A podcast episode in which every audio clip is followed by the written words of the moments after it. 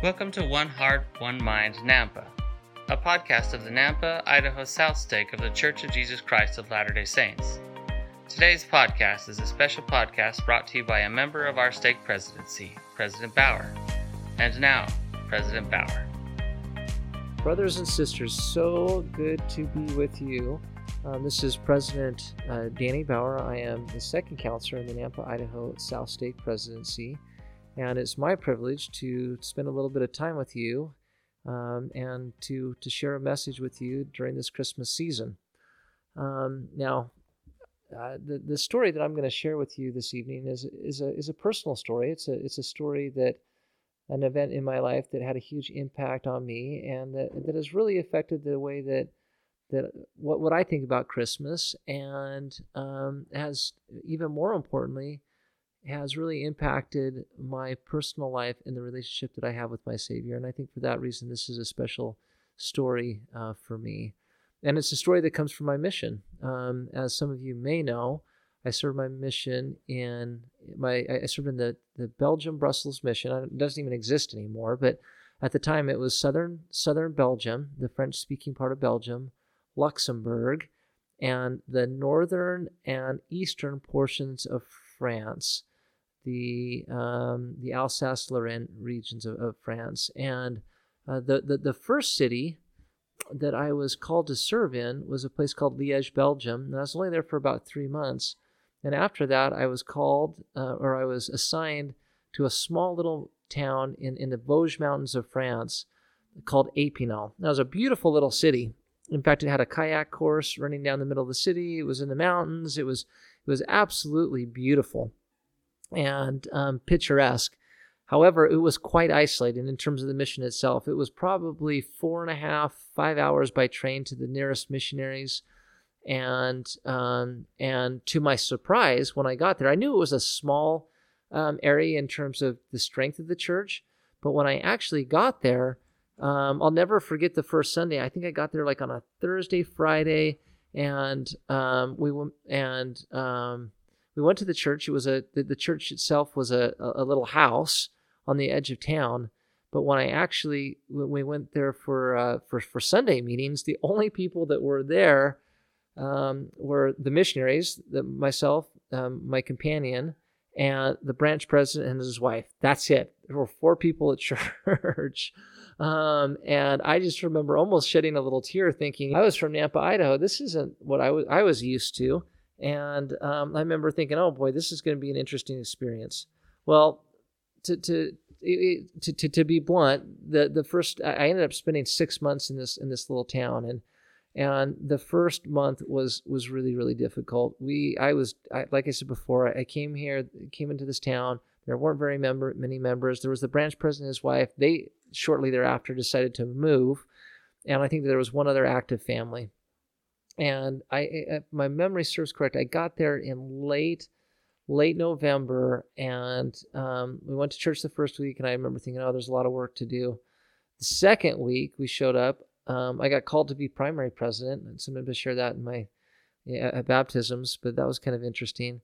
And we also got informed that there would be no members of the church in that branch that were going to be around for Christmas. And I'll be honest with you, I was not really happy about that. In fact, I it was actually a little, I was a little bit depressed. I was, you know, this is my first Christmas in the mission field. I was expecting to at least spend it like with um, you know, uh, other members. We'd had missionaries over for Christmas many times, um, you know, here in Nampa, growing up in Nampa, and that was always kind of a fun experience. But um, I was a little bit depressed and, and, feeling a little bit bad about things, thinking that it was only going to be um, that I was going to have to spend time, or well, that I was it was just going to be my companion I for for for, for Christmas. And again, I I don't know. I, I hate to say this, but my particular companion wasn't my favorite guy in the world, and I wasn't particularly excited about spending it with him either. So, needless to say, President Bauer was feeling a little bit bad about things, and I had this probably this bad attitude for for for a, about a week.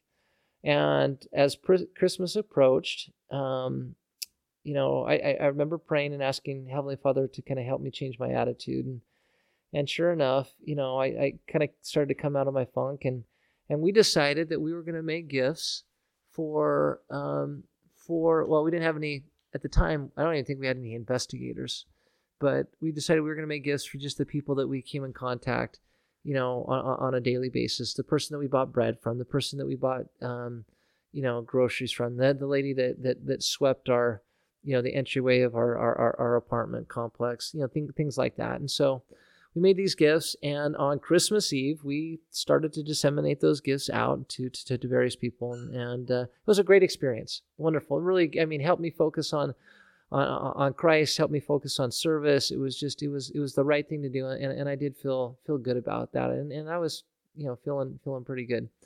It got to the point in the evening towards towards the towards later in the evening where we had one gift left and um, we'd given out all, of our gifts except for this one and I remember thinking, you know, there's a lady that we usually see when we're leaving our apartment in the morning, and she's just nice to us. She just smiles at us and, and, and says, you know, bonjour, you know, hello. And, um, you know, sometimes as a missionary, that that's a big deal. So I, I, just remember as we left the apartment that evening without one last gift, um, we, we knelt in prayer, as missionaries do before leaving their apartment. And and I said the prayer, and I remember just praying and asking Heavenly Father if, if we might be directed to, to, to, to find this lady. Now, I knew it was a long shot because we only saw her in the mornings and it was in the evening. We didn't know where she lived, we didn't know her name. Um, we'd seen her typically walking uh, in the direction of the train station. So we, so we started to make our, our, our way towards that part of town.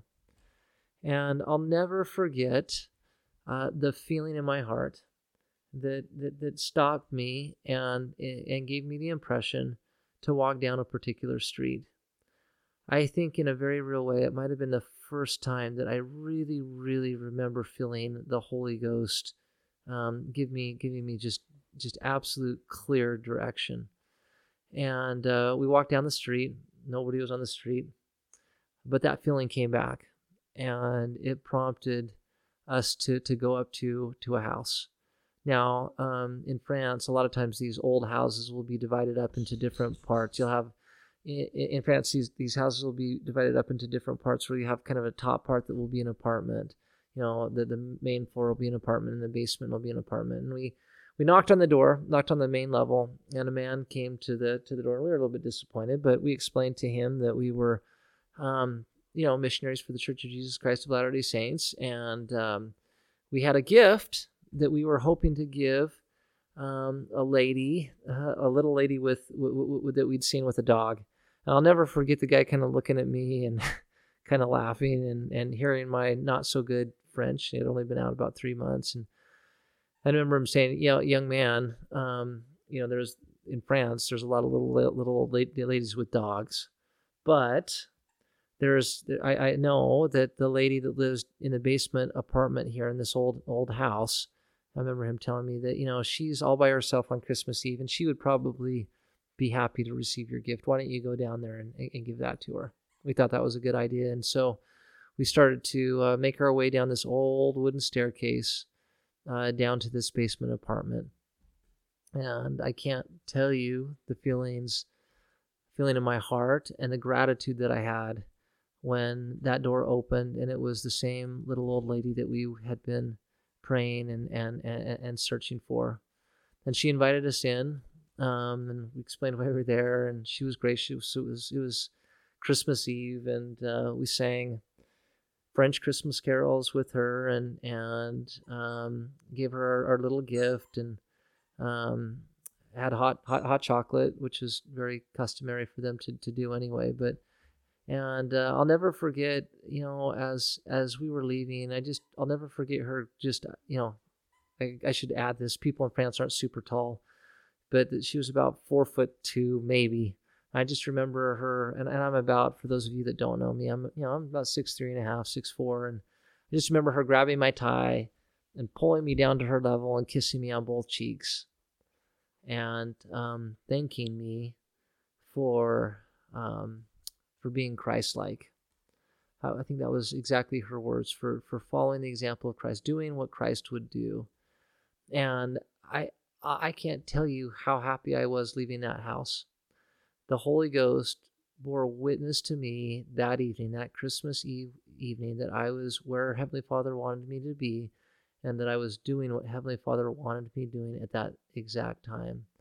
And for a young missionary from Idaho, that might have been the greatest Christmas gift that I could have received at that point in time. I'd forgotten about my sorrow. I wasn't feeling sorry for myself. That I had nothing but nothing but but, but gratitude. And as I think about that experience for me, I, I, I, I, sincerely hope and pray that all of us will have that kind of Christmas. That as we focus on Christ, focus on what He, what His His life means to each of us individually and collectively, and think about the wonderful gift that it was for, for our Father and His Father to send Him here uh, to, to to help us, to to to to help us return to live with our Heavenly Father because it is only through Him that we're able to do that.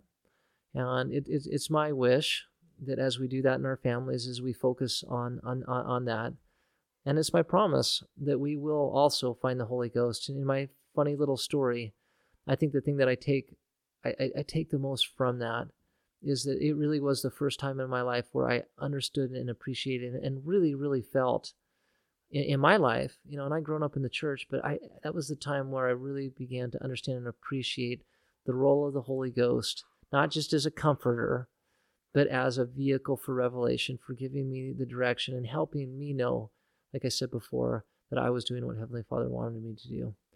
I am so very, very grateful. I'm grateful for the opportunity to, to, to serve in my, this particular calling at this time. I'm, I'm grateful for that I get to live here, live in the stake with each of you um, live in a great area uh, uh, uh, of, of the world, to have wonderful friends, um, uh, friends that I that I love dearly, and to be yoked with those friends and each of you in the cause of Christ. I bear you that witness in the name of Jesus Christ. Amen. Thank you so much for listening to One Heart, One Mind Nampa. Our hosts are the amazing overseer Kim Keller and the lovely Lindy Bauer. President Keller's right arm is our project director and podcast announcer, Casey Maddox. Our front line is the ever ready Rachel Bauer to direct the site recording. A big thanks to Michelle Lugren, who is our backbone project manager and who keeps us all together. Our contact man to coordinate communications clearly is John Freeman. Our technical life is given by Jesus Gomez, the key grip and podcast editor, and Don Ricker, the digital platform manager. Not to mention, they both provide plenty of behind the scenes good humor for our happiness and entertainment. Thank you for listening to One Heart, One Mind. We hope that you have felt inspiration and hope in moving towards Zion. As always, thank you, and may the Lord bless you.